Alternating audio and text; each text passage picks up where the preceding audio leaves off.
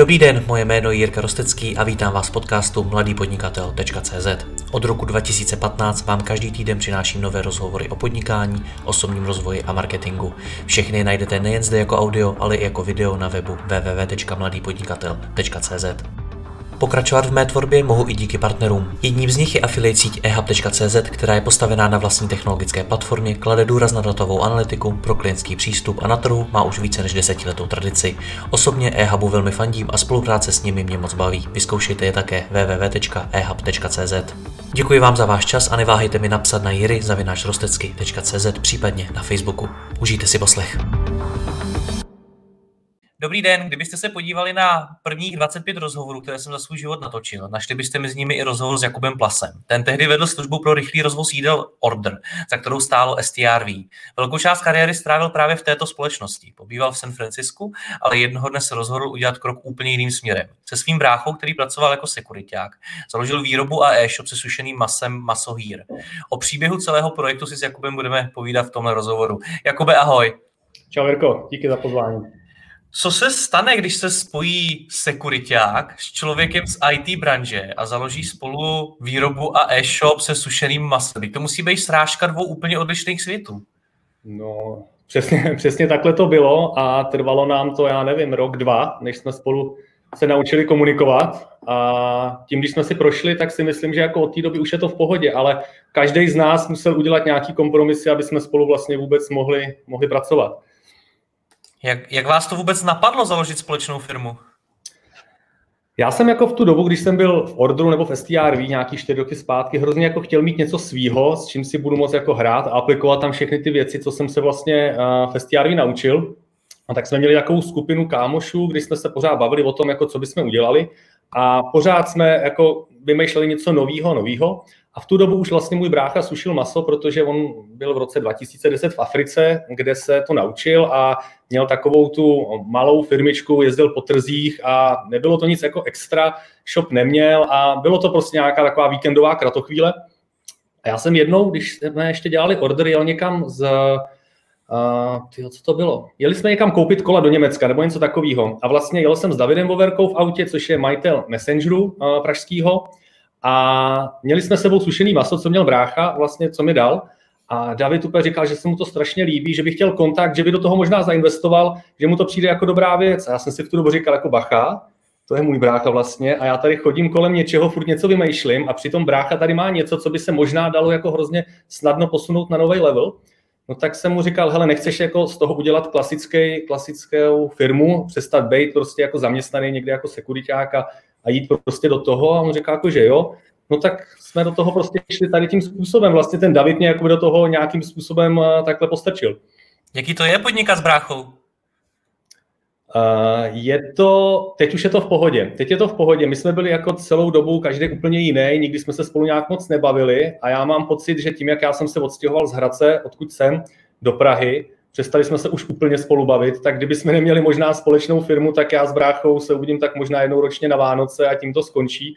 A tohle to nás jako docela, docela zblížilo a teď už je to úplně v cajku. Máme to spolu úplně na rovinu, jako a za mě dobrý teďka, ale jak jsem říkal na začátku, byl to hrozně těžký jakoby proces, než jsme, než jsme vlastně spolu se naučili komunikovat. A v čem se liší ty vaše mindsety? On, je, on, on, on byl sekuriták, ty jsi byl z technologické branže. Brácha, jako abych to teďka tady nehanil, jo, jako on v tu dobu prostě měl tady ten job, ale jako brácha je, brácha je založením prostě ajťák úplně stejně jako já, jo, možná ještě víc jako by takovej hardkorovej. On studoval aplikovanou informatiku, kdežto já informační management, a brácha prostě s těma počítačema byl jako od malička prostě spjatý. Ale nikdy se k tomu nedostal jako pracovně. Vždycky vlastně to spíš měl jako na nějaký hry a hrabal se v hardwareu, když to, to mě zase vůbec nebavilo. A tomhle to, jako to bylo v pohodě, jenomže já tím, že jsem prošel vlastně STRV a tím vším, co jsme dělali pro americké startupy a viděl jsem, jak se vlastně dají věci hrozně jednoduše a rychle posouvat dopředu, tak jsem měl ten mindset nastavený tak, že prostě jako rychle jedem a byl jsem takový proaktivní. Když to brácha byl třeba pomalejší a jak byl ten sekuriták, tak vlastně přešel do takového nastavení, jako jsem zaměstnanec. Když to já už jsem tu v tu dobu měl nastavený, jako že jsem nějaký jako podnikatel a já jsem ho potřeboval překlopit do toho přemýšlení o těch věcech, jak vlastně jakoby se posouvat dál a ne, že všechno přijde jako automaticky, že se musí tomu naproti. a vlastně teď už to je v pohodě, protože já už jsem mu překlopil na svoji stranu v tom, eh, že vlastně on o tom přemýšlí jako proaktivně a už je zaměstnavatel, už vlastně jako máme lidi, který zaměstnáváme, on za ně zodpovídá. A tady to překlopení si myslím, že funguje tak, že stejně dlouhou dobu, jako pracuješ jako zaměstnanec, potřebuješ na to, aby vlastně to otočil. Jako ze dne danem se nestaneš prostě z ničeho nic jako podnikatelem. Takže tohle jsme si prošli a teď už jsme v pohodě. Teď už se o tom bavíme jako rovnej s rovným, i když já jsem víc jako biznisový, brácha má na starosti spíš tu výrobu, ale to už je jako je rozdělení rolí. Jako o těch důležitých věcech už se spolu bavíme úplně v pohodě a už tam není problém. Jak se prosím tě překlápí přemýšlení tvýho bráchy? Hele, bylo to o tom, že já jsem ho prostě, ať se mu to nelíbilo, tlačil do důležitých rozhodnutí, které on nechtěl dělat, protože na ně neměl, já nevím, dejme tomu jako předchozí znalost nějakou, ale to je přesně to, co já jsem vlastně dělal, když jsem vedl order, nebo i spoustu jiných věcí předtím. Musel jsem dělat věci, které jsem neznal, jako i stylem pokus omyl a on musel vlastně jakoby jít do tohle diskomfortu, kde ale já jsem ho furt jako se snažil eh, podporovat v tom, že jsem říkal, hele, já jsem tady ještě jako když tak někdo, s kým to můžeš probrat, nemusíš to rozhodnutí udělat jako hned a sám, dám příklad, jo. Potřebovali jsme vzít velký sklady, eh, velkou výrobnu, kde by se to dalo dělat a to bylo vlastně bráchův úkol. Já jsem tomu nerozuměl a on teďka tam měl nějaký třeba jakoby problém v tom, jestli do toho jít, nejít do toho, tak jsme to řešili spolu, ale potřeboval jsem jako od něho, aby ty inputy přicházely automaticky, abych ho já do toho nemohl, nemusel tlačit, protože to bych ho potom nepotřeboval. A když on zjistil, že vlastně bez jeho aktivního zapojení to nepůjde, tak vlastně eh, si se v tom našel a teďka už ví, že nikdo mu nepomůže jako v tom to posunout dál, a může jít potom zpátky se nechat zaměstnat, ale myslím, že už jsme si oba dva jako mezi sebou jako řekli, že nechceme být zaměstnaný, nebo já určitě ne, jako už ani předtím se nechtěl být, ale brácha už si myslím, že taky pochopil, že takhle je to lepší. Hmm. No ale já když nad tím přemýšlím, tak eh, ta změna musela být těžká i pro tebe, protože ty si v tom San Francisco, ale i v Česku prostě pro STRV pracoval nejspíš na hodně velkých klientech pro hodně velké mezinárodní firmy a viděl si ten svět IT, startupů, technologií, kde se vytvářejí často jako hodně velké věci. A najednou ty se vrátíš a jdeš prodávat sušený maso v podstatě za pár korun. To taky pro tebe musel být velký skok. Jo, byl jako, tak ještě když se vrátím k, tam tý, eh, k tomu tý spolupráci s bráchou, tak byly tam nějaký prokopnutý dveře, telefony, jako to se stalo prostě, tam zapůsobilo jako okolí, že nás nějak uklidnilo. Tohle to jsme si vyřešili, ale přesně jak říkáš, tam tím jako přechodem od já jsem třeba měl nějaký souběh, že vlastně dělal jsem festí RV a po večerech, po víkendech jsem dělal maso. A teďka jakoby překlopit se z toho, že děláš nabídku za 300 tisíc dolarů pro někoho a pak posíláš ceník s masem za 55 korun a jako jedeš si úplně ty rozdílný, rozdílný světy. Já jsem to z začátku bral, že chtěl jsem svoji firmu, chtěl jsem si s tím hrát, aby to hezky vypadalo, jako tak, aby jsem prostě měl něco svýho ale zároveň jsem se za to jakoby svým způsobem jako nestyděl, ale říkal jsem si, jestli jsem se nerozhodl jako pro špatný ty biznisu, protože tady prostě z toho nikdy nic dobrýho nebude. Nebo nic dobrýho, nic velkého. A hrozně dlouho mi trvalo, než jsem si v tom vlastně našel něco, kdy uh, jsem viděl, že i to, co jsem se naučil, tak se tady dá aplikovat a naopak vlastně můžeme se úplně odlišit tím, jak vlastně to vypadá, jak se to dělá, protože jako ten biznis sušeného masa v Čechách, třeba když to vezmeme, Tady jsou nějaký větší firmy, OK, ale jako hodně těch dobrých výrobců to jsou nějaký malí farmáři, řezníci a ty jako nebudou nic proti nimi, jo, teďka, ty nebudou mít nikdy jako skvělý web, nebudou mít uh, doručení do 24 hodin e-shop z e-shopu, nebudou mít asi jako úplně třeba peníze na marketing a na to, aby jako nějakým způsobem tohle dělali, tak jsem říkal, OK, pojďme využít to, co známe a tohle by nám mohlo pomoct vlastně v tom, že se odlišíme a budeme to moc posouvat dál tak tam to bylo jako takový první bod, kdy jsme si řekli, OK, já se do toho můžu postit a naučit se ještě něco nového a zároveň využít to, co jsem se naučil na těch amerických, amerických klientech. A to se pořád bavíme o tom, že jsme byli v Čechách. Teďka už se nám tam naštěstí začíná propojovat jakoby to s ostatníma značkama z celé Evropy a už mě to začíná bavit ještě mnohem víc, protože už jako nejsme jenom v Čechách a je to víc mezinárodní a to já jsem předtím dělal a u toho bych chtěl zůstat, jako nedělat to jenom vlastně tady v Čechách pro Čechy. Jaký je v tom rozdíl pracovat pro malou lokální firmu versus pro něco tak velkého jako STRV? Hele, my jsme měli na začátku, uh, abych to ještě jako uvedl, my jsme nebyli dva jenom, když jsme začínali. My jsme tam měli, my jsme byli celkem čtyři, ty dva kluci, co s náma byli, postupně odešli a jeden z nich pro nás byl skvělý člověk uh, jako na papíře v tom, že on byl vlastně dá se říct, z gastra, rozuměl tomu, jak funguje velkoobchod a dělal pro velký brandy, dělal pro Red Bull, pro Jägermeister a podobně. A my jsme ho tam měli na začátku vlastně, aby měl tuhle tu část na starost, ten velkoobchod. A on byl zvyklý vlastně jako pracovat s velkýma budgetama, byl zvyklý prostě eh, dělat ten velký biznis a já jako by způsobem taky, ale on nedokázal vlastně jakoby přepnout, když jsme se začali bavit o mase, do toho malého uvažování. Takže když jsme dělali nějakou jakoby, cenotvorbu, tak on začínal třeba v počítání na úrovni palet. Jako jo, prodáme 10 palet, to nám hodí tolik, takhle to uděláme, dlouhodobý kontrakt a jde se dál.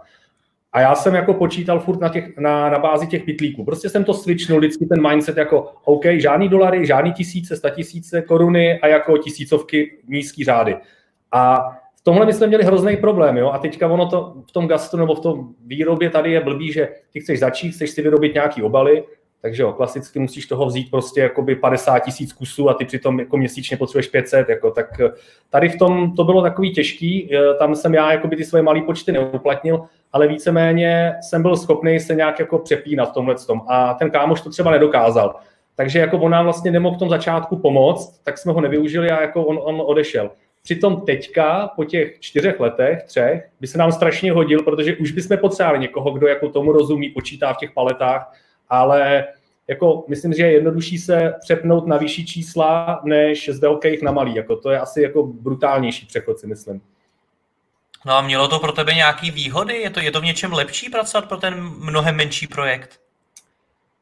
No je to určitě lepší. Tak v STRV nebo v každé větší firmě už máš prostě ty jednotlivé oddělení, že jo? Takže ty děláš sales, někdo dělá marketing, někdo dělá HR, IT a nevím, takhle dál. Takže už je to Tady... korporát. Prosím? Takže už je to korporát. Nemusí to být nutně korporát, ale už to prostě je o nějaký jakoby oddělení uh, těch zodpovědností, protože chceš na každou tu věc mít nejlepšího člověka. Uh, nemůže jo. jeden člověk zvládat všechno. A já jsem jako vždycky měl takový jako přístup uh, stylu jako brouk pitlík, všechno možný a tady vlastně jsem si to chtěl zkusit. Teďka už samozřejmě to není tak, že bych všechno dělal já, protože na to prostě člověk nemá čas a ani nemá jako tu expertízu. Ale to bylo vlastně to, co jsem chtěl. Chtěl jsem si prostě na začátku projít tím vším a do té doby, než vlastně najmeme třeba nějakou agenturu na něco nebo budeme něco outsourcovat, protože jsem nechtěl se toho zbavit jenom kvůli tomu, že na to nemám čas nebo to nechci dělat. Chtěl jsem se toho zbavit až v momentě, kdy už vím, jak to chci a vím, co komu můžu zadat. Takže to bylo vlastně naopak to, co jsem já chtěl, aby se stalo. Takže tě to naučilo víc než práce no, v STRV? Přesně, no, to zase nechci takhle říct, jako, uh, že by mě to naučilo víc, ale rozhodně jsem se mohl rychleji uh, pustit do věcí, v kterých bych festiály třeba nedělal, kvůli tomu, že jsem věděl, že jsou tam lepší lidi na to a jako já, proč bych to měl dělat já, když to někdo udělá mnohem líp. Když to tady jsem si vlastně mohl v klidu na svým vlastním zkusit to, co jsem si vždycky myslel, že by mohlo fungovat a nesem si za to vlastně svoje, uh, svoje následky. Já se na to ptám i z toho důvodu, že když třeba přednáším na školách, na, na, na vejškách, tak tam spousta mladých lidí chce jít právě do takových velkých technologických firm. Mnozí z nich je chtějí i sami vybudovat, založit nějakou vlastní. No a ty mi přijde, jako možná se pletu, ale jako, že, jako kdybys to nedoporučoval, jako kdyby si spíš doporučoval jděte do něčeho menšího, kde se vlastně naučíte mnohem víc, protože si sáhnete i na víc věcí. Je to tak? Hele, já bych řekl, že to nechci doporučovat. A já jakoby sám vlastně nevím, jestli tohle je přístup, který je dobrý nebo ne, protože já o tom jako přemýšlel hodně, jestli by nebylo lepší zůstat u té jedné konkrétní věci, kterou dělám, nebo já ještě pořád jako dělám zároveň i nějaký konzultace, e, co se týká nějakého salesu a tak.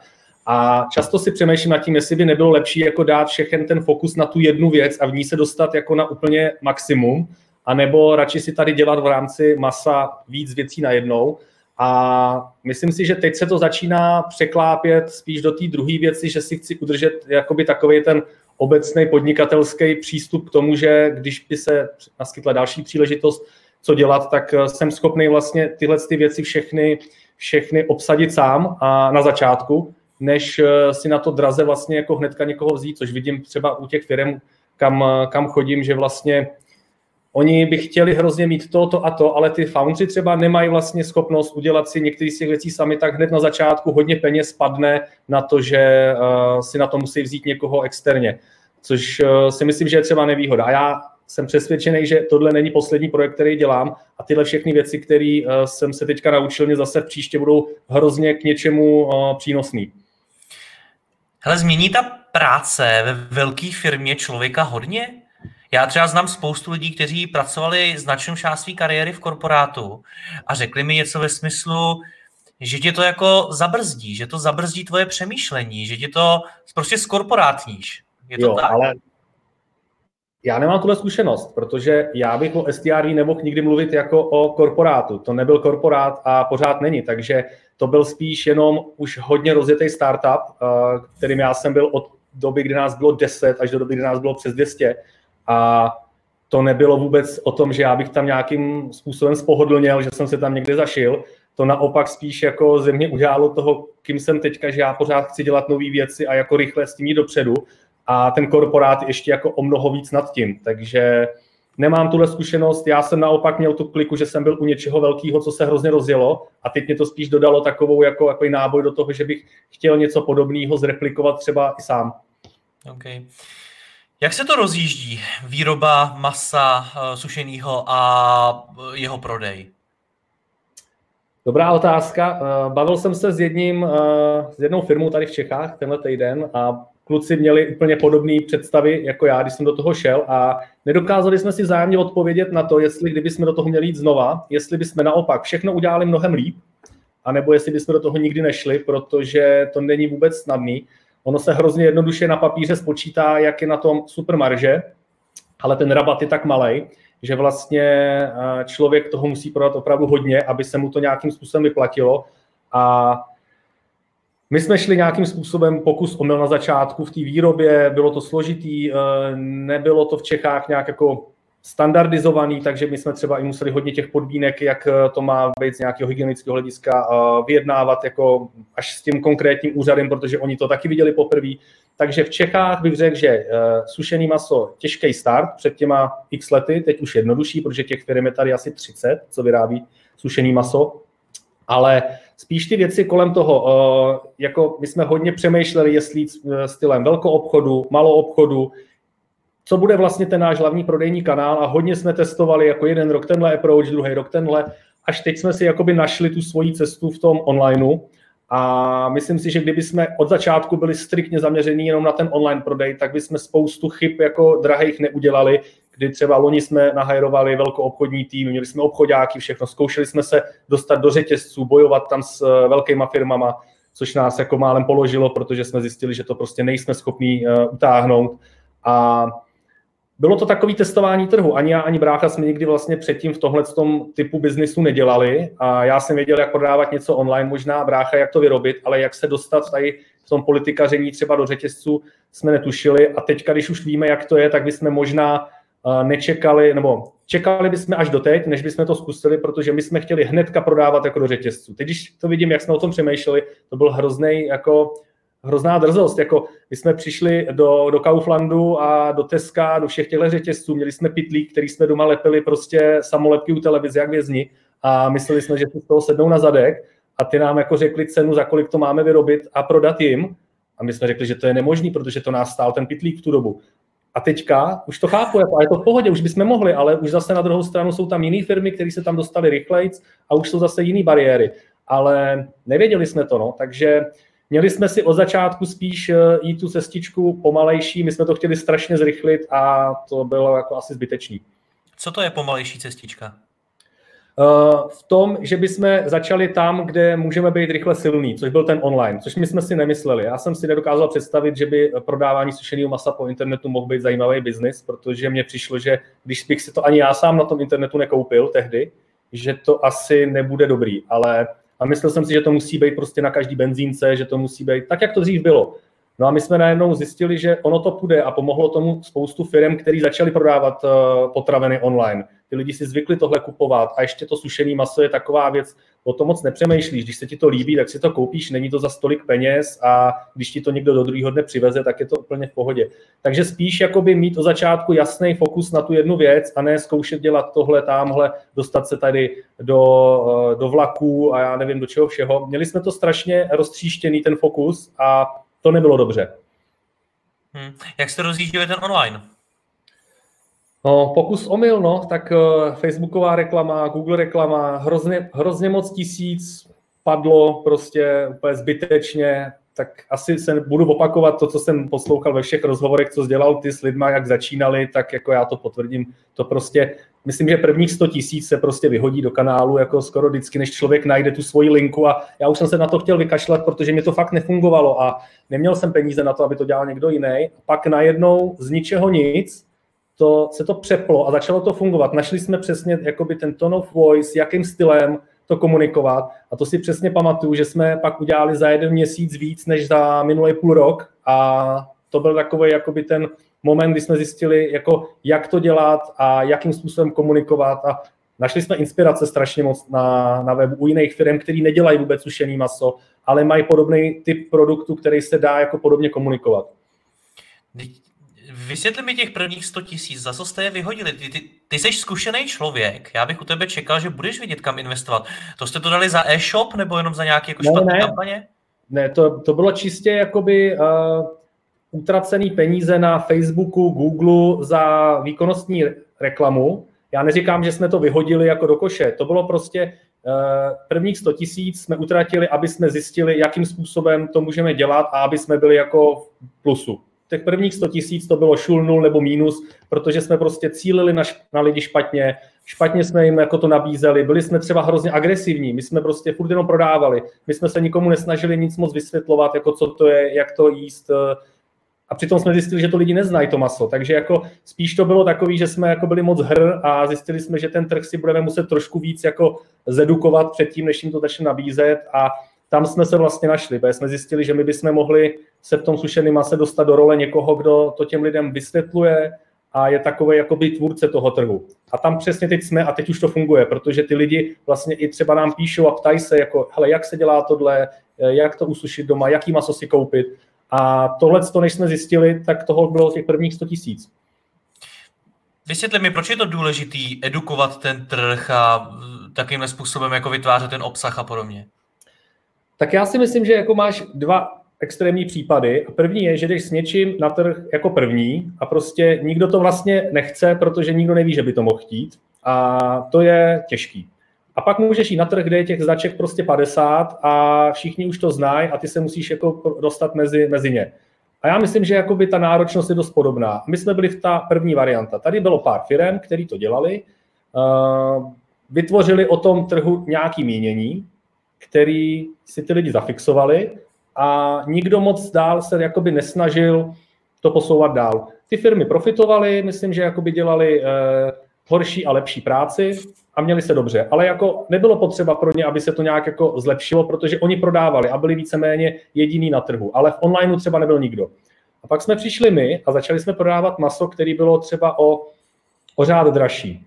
A teď ty lidi jako to znali prostě za úplně jiný peníze, úplně jinak to chutnalo a my jsme zjistili, že jako pokud těm lidem nezačneme vysvětlovat ty rozdíly a nebudeme o tom jako mluvit jako globálně, takže vlastně to nepomůže. A začali jsme víc jako i komunikovat s jinýma firmama a začali jsme se jakoby snažit je podporovat v tom, aby o tom mluvili, aby, aby uh, říkali, jako v čem jsou jiný. A to byl jakoby ten důležitý moment, kdy jsme si uvědomili, že my, kromě toho našeho masa, musíme jít jakoby mnohem víc do obecní roviny aby jsme nejdřív si ty lidi získali na svou stranu a pak teprve si u nás možná něco koupí.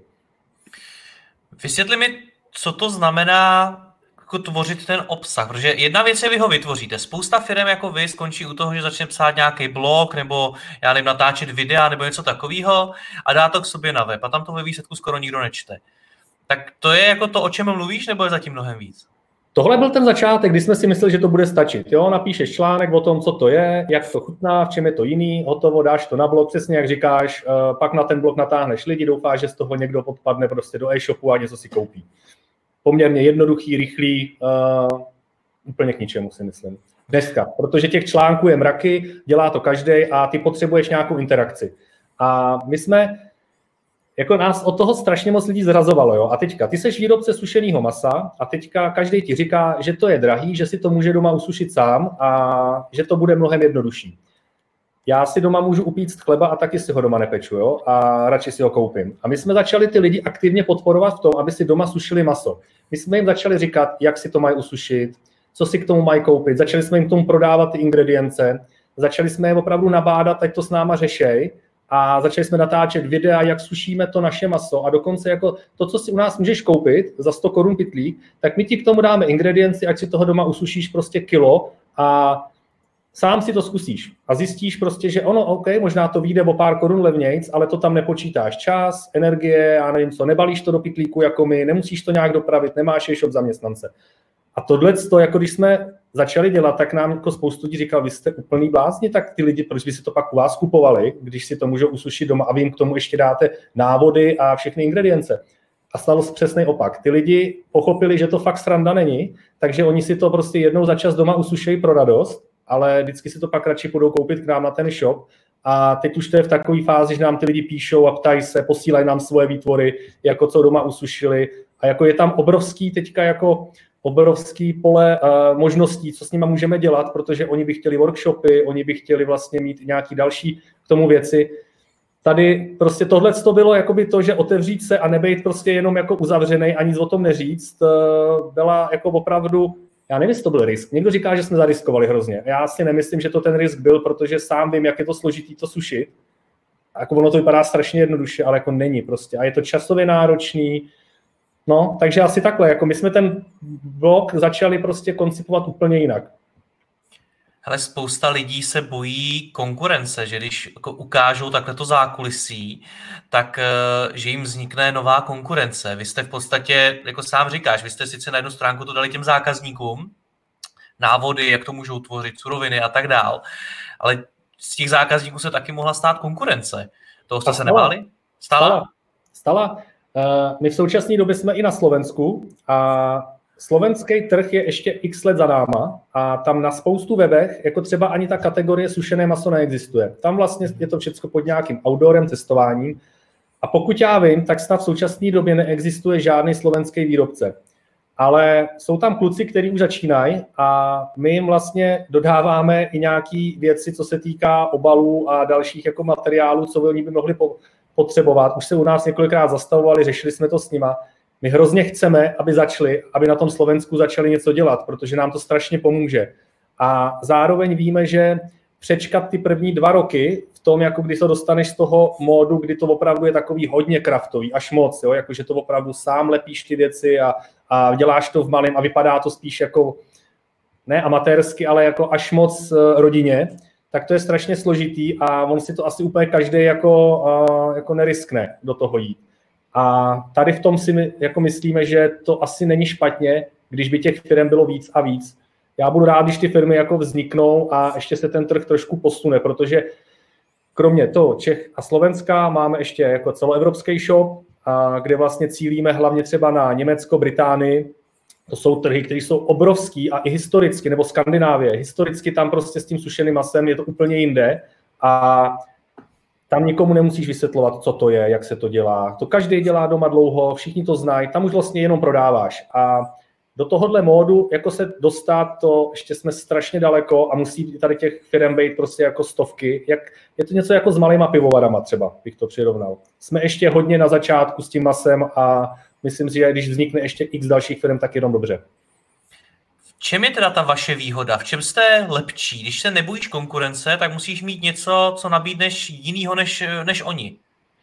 Ještě eh, na tom začátku, když jsme začali mluvit o tom, eh, že bychom řekli lidem, jak to maso sušit, tak my jsme měli jeden problém v tom, že my jsme měli jeden druh masa, pak jsme přidali ještě druhý pálivej, ale jako víceméně jsme měli něco, co bylo dost odlišný od ostatních a Problém byl, že když to někomu na první dobrou nezachutnalo, tak to prostě už nikdy nekoupil a už se nikdy k nám nevrátil. Což byl problém, protože my jsme ztráceli strašně moc zákazníků, kteří si nedali jako tu práci s tím, jako by to mít rád.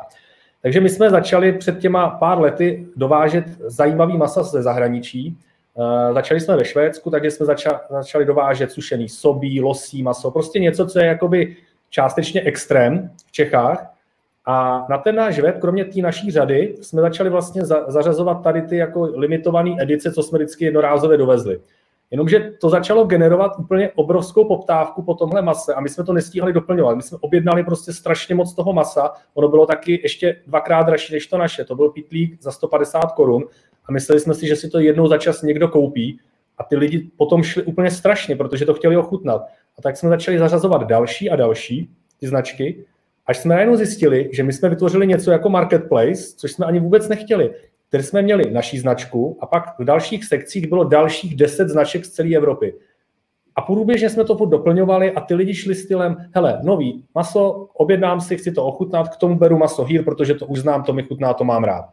A takhle jsme začali vlastně přidávat další značky, přidali jsme i české značky, kde jsme vlastně řekli, hele, my už máme těch lidí kolem nás tolik, že ten synergický efekt, jo, jakože koupím tohle i tohle, protože si to můžu koupit na jednom místě, nemusím jít z shopu do shopu, vlastně se začal hrozně vyplácet, protože my teďka jsme vlastně v pozici, že na jednu stranu budujeme marketplace, ten zahraniční shop, to je úplně marketplace, to je jakoby úplně jiný brand, tam je prostě největší výběr sušeného masa, uh, shipujeme to prostě po celé Evropě. V Čechách jsme rozkročení na dvou frontách, jedeme si ten vlastní, promujeme vlastní maso, vlastní produkty, ale zároveň vlastně se snažíme vytvořit jakoby největší nabídku masa ze všech těch výrobců, co tady v Čechách jsou, což je teďka vlastně ta naše hlavní výhoda oproti těm ostatním, protože dostat se do téhle fáze si myslím, že může někdo, jenom pokud by do toho šel teďka hodně rychle a hodně draze.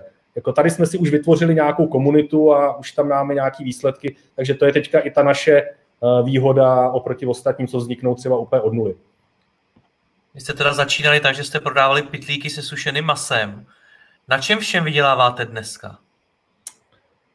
Primárně furt nejvíc na tom našem. Jo? Toho se prodá nejvíc, uh, jsme výrobci, máme na tom nejlepší marži, logicky, uh, ale už třeba 40%, uh, 30-40% dělá prodej všech těch ostatních značek, který dovážíme buď z Evropy, anebo, nebo tady z Čech. A to jsou teďka jakoby vlastně ty dva hlavní uh, kanály. Máme velkou obchod, který je zatím za mě extrémně podhodnocený, protože my jsme se na to přestali fokusovat, aby jsme rozjeli tohle. Takže ve velkou obchodu můžeme jako víceméně si říct, že začneme od nuly, protože to je třeba 10% tržeb.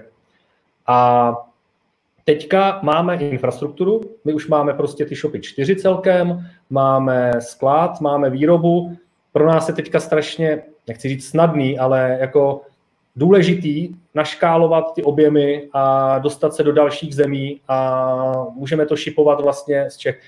Zajímavá informace, teďka vlastně v době eh, téhle krize jsme zkusili shipping po celé Evropě, jak to bude s časem doručení a byli jsme strašně zaskočení, že z Čech do Portugalska dojde maso za tři pracovní dny, do Německa za dva. Jo? Jako byli jsme překvapeni, že i v téhle době to jde opravdu rychle a Česká republika jako místo ve středu Evropy pro shipping do celé EU je úplně super. Prostě. Eh, jiná věc jsou finanční náklady na ten shipping, ale v tomhle tom je to jako pecka. Ty jsi ale zmínil i ty workshopy. Je tam teda ještě něco dalšího? Je to uh, něco, co jsme dělali nárazově na nějakých akcích, kam nás pozvali třeba, kde se něco takového dá dělat. Uh, určitě bychom to dělat mohli. My jsme úplně jako Revenue Stream odpárali trhy a takové ty víkendové věci, uh, co se konají všude po, po Čechách, protože potřebujeme mít, řekli jsme si, že o víkendy jsou prostě jako volný. Nemůžeme jako celý týden dělat tohle a o víkendu objíždět eh, tady nějaký rytířský slavnosti. To prostě nejde. A to jsme úplně odřízli, což byl dřív jako jeden z hlavních uh, příjmových kanálů, ale byl to taky úplně jiný typ biznesu. A teďka ty workshopy a vůbec celkově jakoby ta uh, část toho domácího sušení nám dává smysl v tom, že vlastně pokud si člověk bude chtít jít uvařit vlastní pivo, tak je tady spoustu webů, kde můžu jít prostě ten, jako ten homebrewing má už tradici trošku, je tady spoustu shopů i v Evropě, kde si můžu nakoupit ty věci na to. Na to domácí sušení tady nic není a poptávka potom je velká, takže Máme teďka připravených pár jako věcí do budoucna, a co bychom mohli dělat i pro podporu tohohle segmentu, což je vlastně úplně mimo jako jídlo. To už jsou vlastně opravdu spíš nějaké potřeby, ale je to o tom, že to člověk musí nějakým způsobem komunikovat nebo vykomunikovat úplně mimo Evropskou unii. Je to trošku složitější, to, co chceme dělat, takže to bude chvilku trvat, ale vidíme v tom jako příležitost, že i to domácí sušení by mohlo jako se posunout dál. Jak, jak jste to celý rozjížděli prakticky? Jak jste rozjeli výrobu, kde ta výroba byla? Jak jste rozjeli ten online e-shop a tak podobně? Výroba byl hardcore. Jako ty online věci já bych řekl, že pohoda, za mě pohoda prostě. To je něco, co jako já jsem věděl, jak udělat. Uh, byl jsem trošku až moc zaměřený na to, jak všechno vypadá, takže na začátku jsme měli e-shop spíš krásný než funkční a postupem času jsem zjistil, že nemůžu jako si furt uh, hrát tady tím směrem, takže tady uh, já dávám jako uh, obrovský kredit třeba ShopTetu, který jsme nakonec vzali přes můj počáteční odpor. Já jsem prostě uh, říkal, že tam nikdy nebudeme mít tak krásný vzhled, jak jsem chtěl, ale zase ta funkčnost nás strašně posunula a teďka prostě sekáme ty shoptety jeden za druhým a máme spárovaný sklady a je to strašně jednoduchý logisticky, eh, jo, jako tady online a vůbec celkově jakoby ta logistická část a organizační v tomhle tom byla snadná. Výroba, klidně můžu říct, story, my jsme na začátku, když jsme začali, dali dokupit 200 tisíc, s tím, že e, zrekonstruujeme malý prostor v centru Hradce Králové, kde budeme vyrábět maso, protože jsme už předtím měli někde jiný prostor, který nám nevyhovoval, který jsme tenhle. A všecko jsme udělali, zrekonstruovali a byla tam potřeba rekolaudace na nějaký gastroprovoz. A když už jsme vlastně měli z těch, já nevím, deseti razítek devět a potřebovali jsme to poslední, tak se to zaseklo.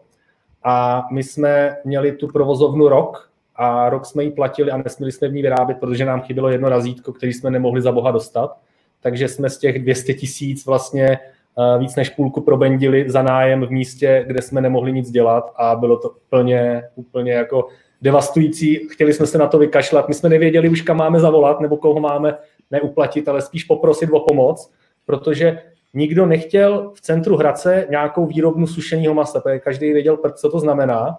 A to poslední razítko bylo, že životní prostředí se bálo, že budeme generovat splodiny, které budou moct zamořovat uh, tu část města.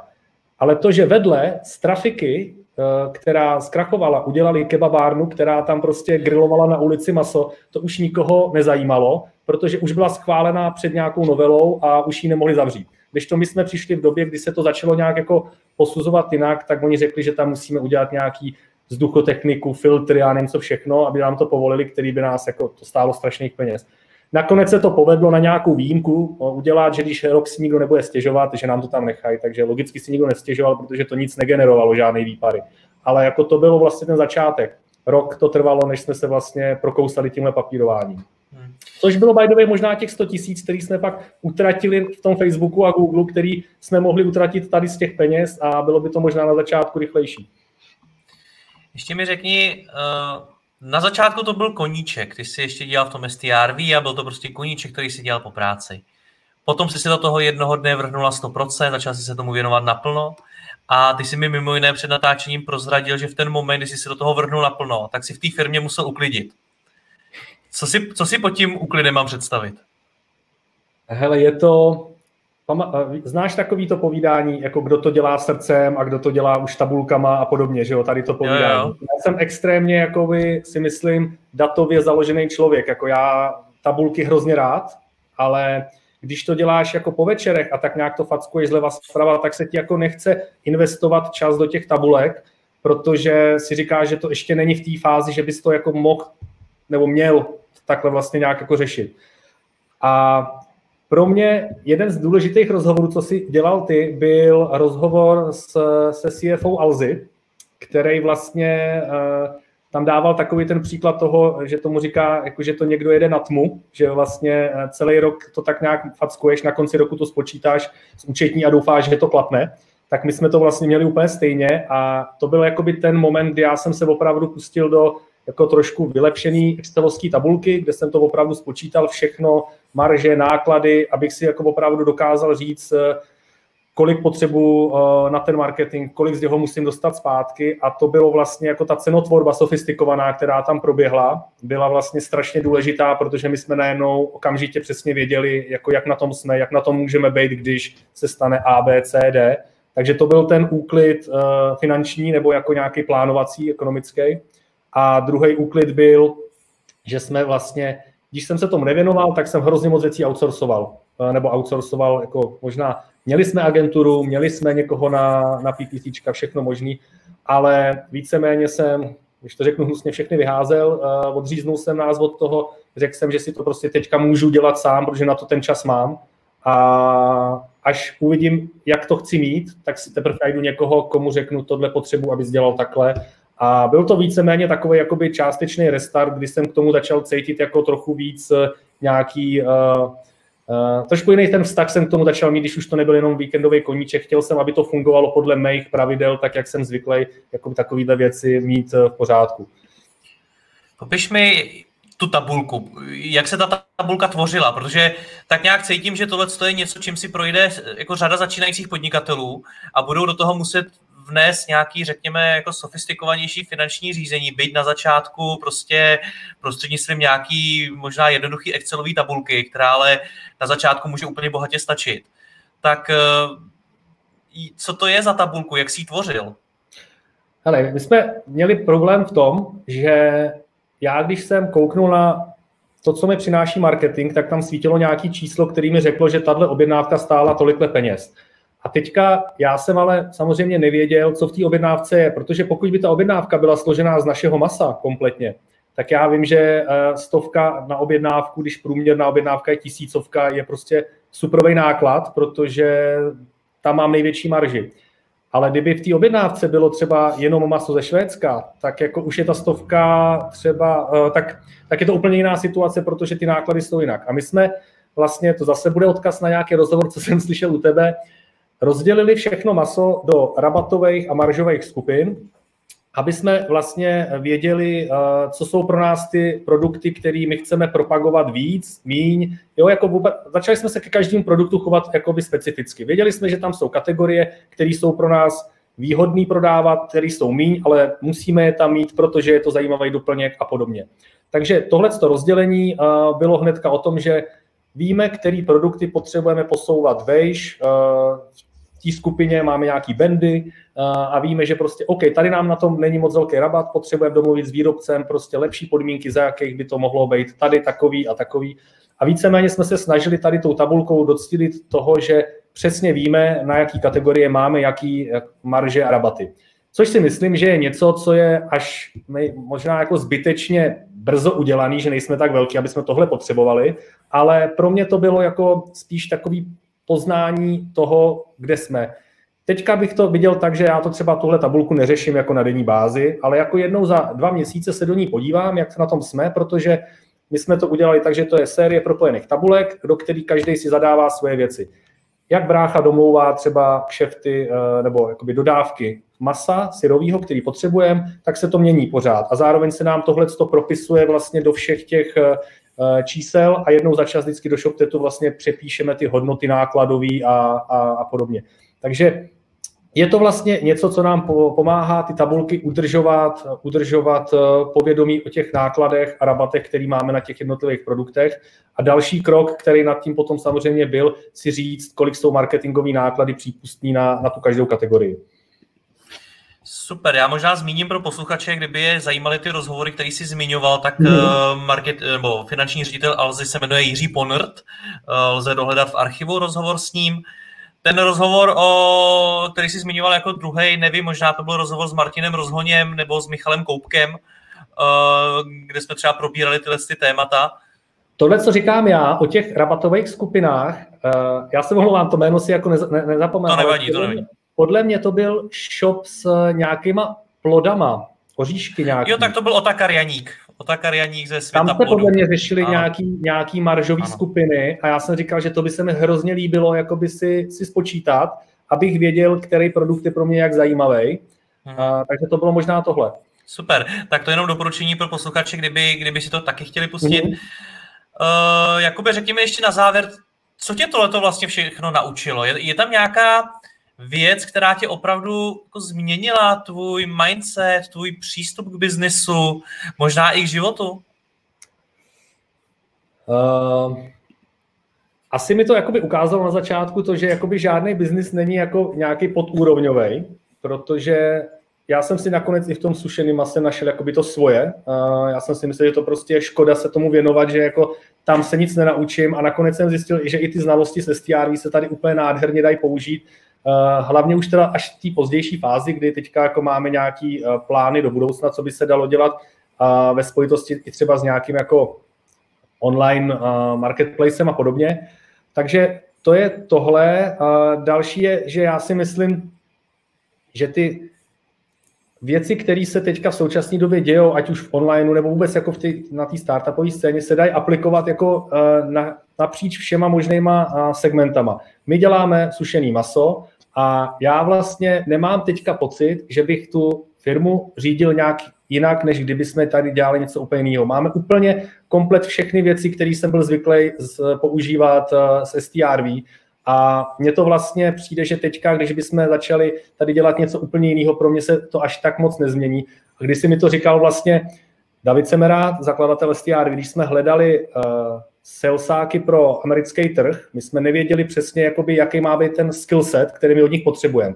Má to být člověk, který umí IT a rozumí tomu, nebo to má být člověk se skvělým networkem, a nebo to má být salesák, který prodal nejvíc vojetých Chevroletů prostě v San Francisku a když mu řekneme, že teďka bude prodávat prostě softwarový vývoj, tak za 14 dnů si to načte a bude prostě tenhle ten salesák jako i pro nás performovat. To jsme jako pořád řešili a vlastně ve finále v tom jako biznisu je to o tom, že ať prodáváš, co prodáváš, jsou tam nějaký jako vždycky specifika té kategorie, ale jakoby ten přístup k tomu je naprosto identický, nebo by měl být naprosto identický. Furt jsou za tím peníze, furt tam je nějaký řízení lidí, je tam nějaký management a já po tom, co jsem dělal order rozvoz jídla, mám tady e-shop se sušeným masem, dělal jsem v STR zakázkový vývoj, tak když to teďka celý sčítnu, tak vlastně tady bude 80% naprosto stejných, který se tam opakujou a já mám třeba jako sám sobě několik takových jako z minulosti věcí, které vím, že jsem neudělal dobře, ať už třeba STR nebo v Orderu. A teďka vím, že je tady můžu teď udělat dobře a je to úplně jiný typ biznisu, ale já se na ně dám pozor. Takže já jsem jako získal takovou jako pokoru k tomu, že nebudeš se smát někomu, kdo prostě uh, prodává tady to nebo ono, protože ono to vlastně ve finále může být úplně uh, stejný. A když poslouchám rozhovory, co děláš tady ty, tak občas tam je biznis, který mě přijde na první jako pocit bizarní třeba, řeknu si, v tom nemůžou být peníze, pak se přijde řeč na obraty a já jsem úplně odvařený z toho, kolik peněz v tom je. A jako když už máš e-shop s čímkoliv a začneš dělat desítky milionů, no tak to už prostě ale musíš jako asi něco umět a být nějakým způsobem edukovaný, jak to zvládat. Takže je úplně jedno, co prodáváš, jak to děláš, jako každý biznis je těžký a já už nebudu koukat skrz prsty na nikoho, protože já jsem na to takhle koukal a jako trošku se za to stydím. Jakube, já ti moc děkuji za rozhovor, ať se ti daří, měj se hezky, ahoj. Měj se, Jirko, čau.